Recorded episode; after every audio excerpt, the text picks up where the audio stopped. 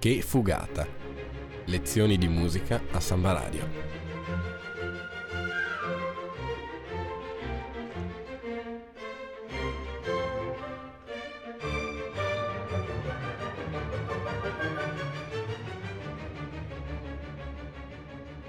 In studio Nicola Pifferi e Alessandro Arnoldo.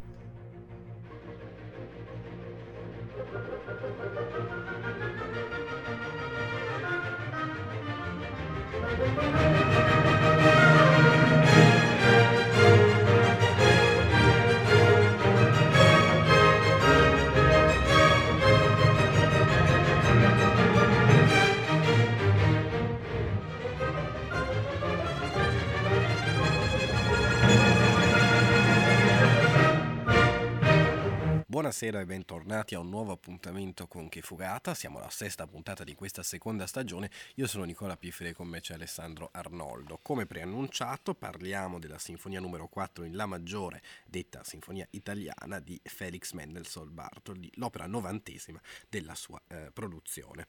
È un'opera che si divide in quattro movimenti, come tipico per eh, per la sinfonia romantica, quindi allegro vivace, eh, si espone in questo caso in La maggiore, un andante con moto in Re minore, eh, un moderato in La maggiore e un saltarello presto in La minore. L'organico è quello composto, quello possiamo dire classico di Mendelssohn, composto da due flauti, due obui, due clarinetti, due fagotti, due corni, due trombe i timpani e poi tutta l'orchestra eh, d'archi. La composizione del 1833 e la prima esecuzione non viene fatta a Lipsia, dove appunto viveva Mendelssohn, ma eh, bensì a Londra.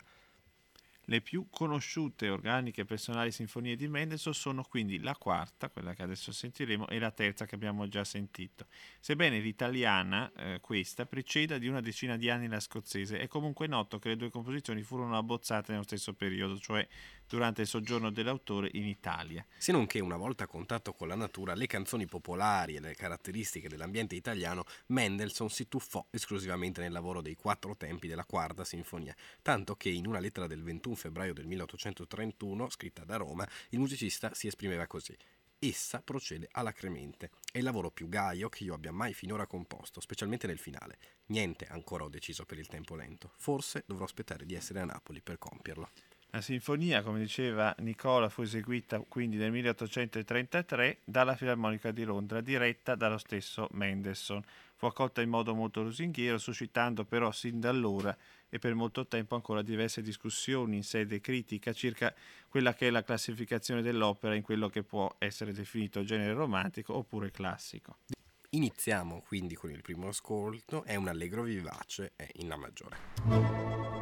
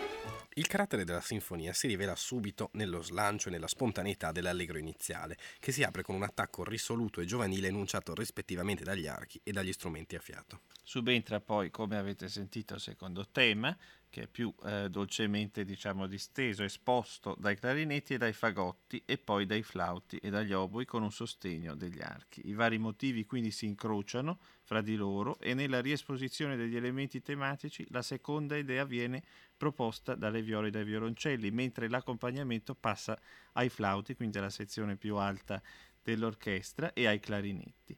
Si impongono poi di nuovo gli strumenti a fiato, eh, ricordando, se vogliamo, una sorta di fanfara, fino a cedere il passo agli archi che vanno a riassumere e concludono brillantemente questo primo movimento.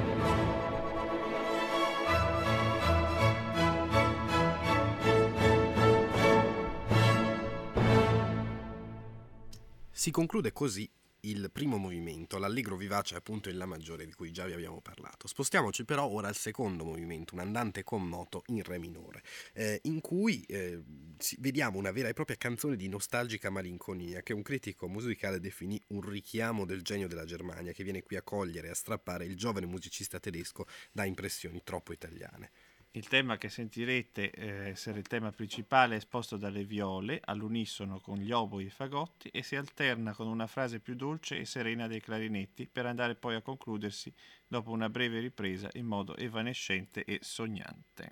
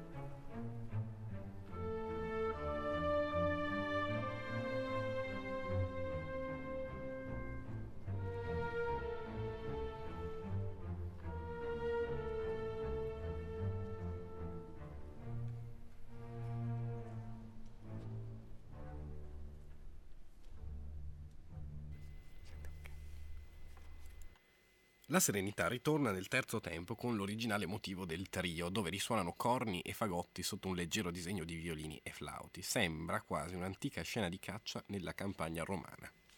Questo trio è anticipato da una, da una parte di questo movimento che possiamo definire minuetto e che è anticipata quindi dagli archi che mh, mm, dura diverse battute, ritornellata con delle dinamiche particolari, quindi crescendo, diminuendo, l'utilizzo del corno eh, in, questo, mm, in, questa dinamica di piano e poi così l'obo e il flauto e così e porterà a questo trio appunto e poi si ritornerà come al solito nel minuetto da, da capo. Sentiamo quindi a questo punto il terzo movimento.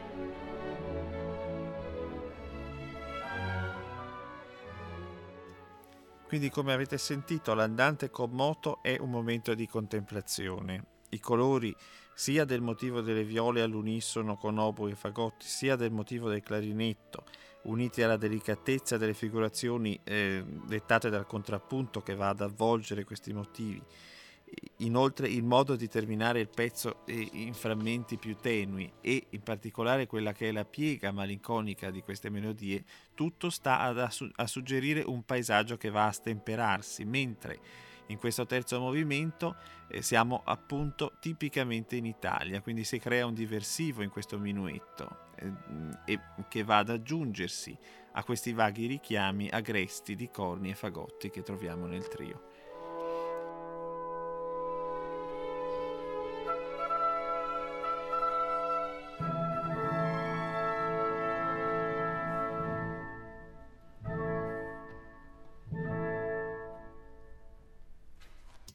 Tempo più caratteristico ed emblematico dell'intera sinfonia, tale da riassumere e giustificare quello che è il significato del titolo, quindi italiana, è il saltarello finale, quello che adesso sentirete, che va a riprodurre e rievoca liberamente quegli atteggiamenti e quelle cadenze della popolare danza romana. Il tema, come sentiremo, è vivacissimo e brillante e scorre sul ritmo a note ripetute in un clima di briosa e spigliata animazione.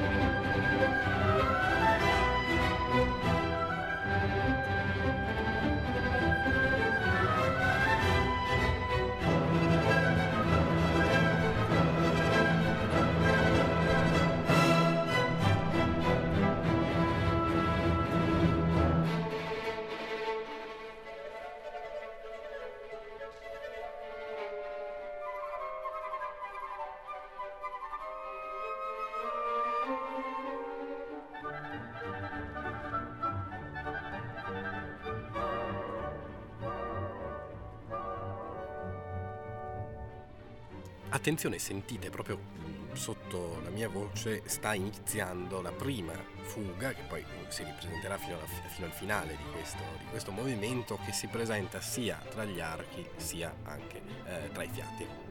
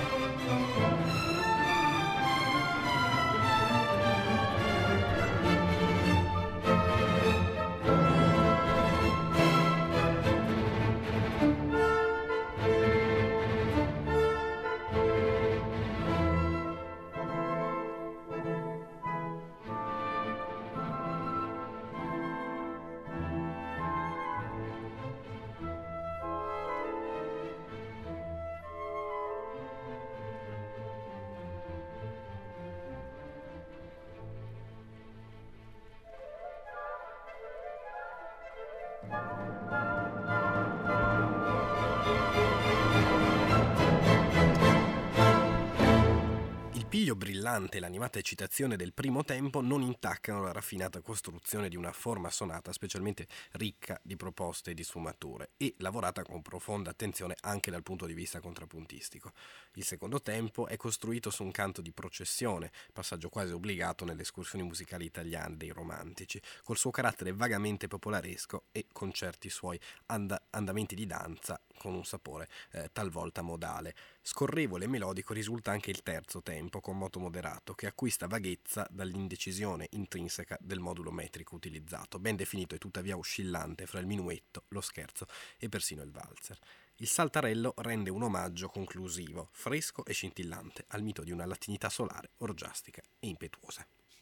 Ecco quindi trasparire quello che viene definito il romanticismo felice, di Mendelssohn, no? E qui trovare, appunto, trova quelle che sono le espressioni più, eh, più perfette in questa sinfonia detta appunto italiana. Possiamo eh, praticamente fantasticamente passeggiare per Roma, no? eh, passare per Piazza di Spagna, Trinità dei Monti, il Pincio, il Ponte Nomentano e allora quindi ehm, ritrovare quello che è il clima di questa, eh, di questa Roma italiana.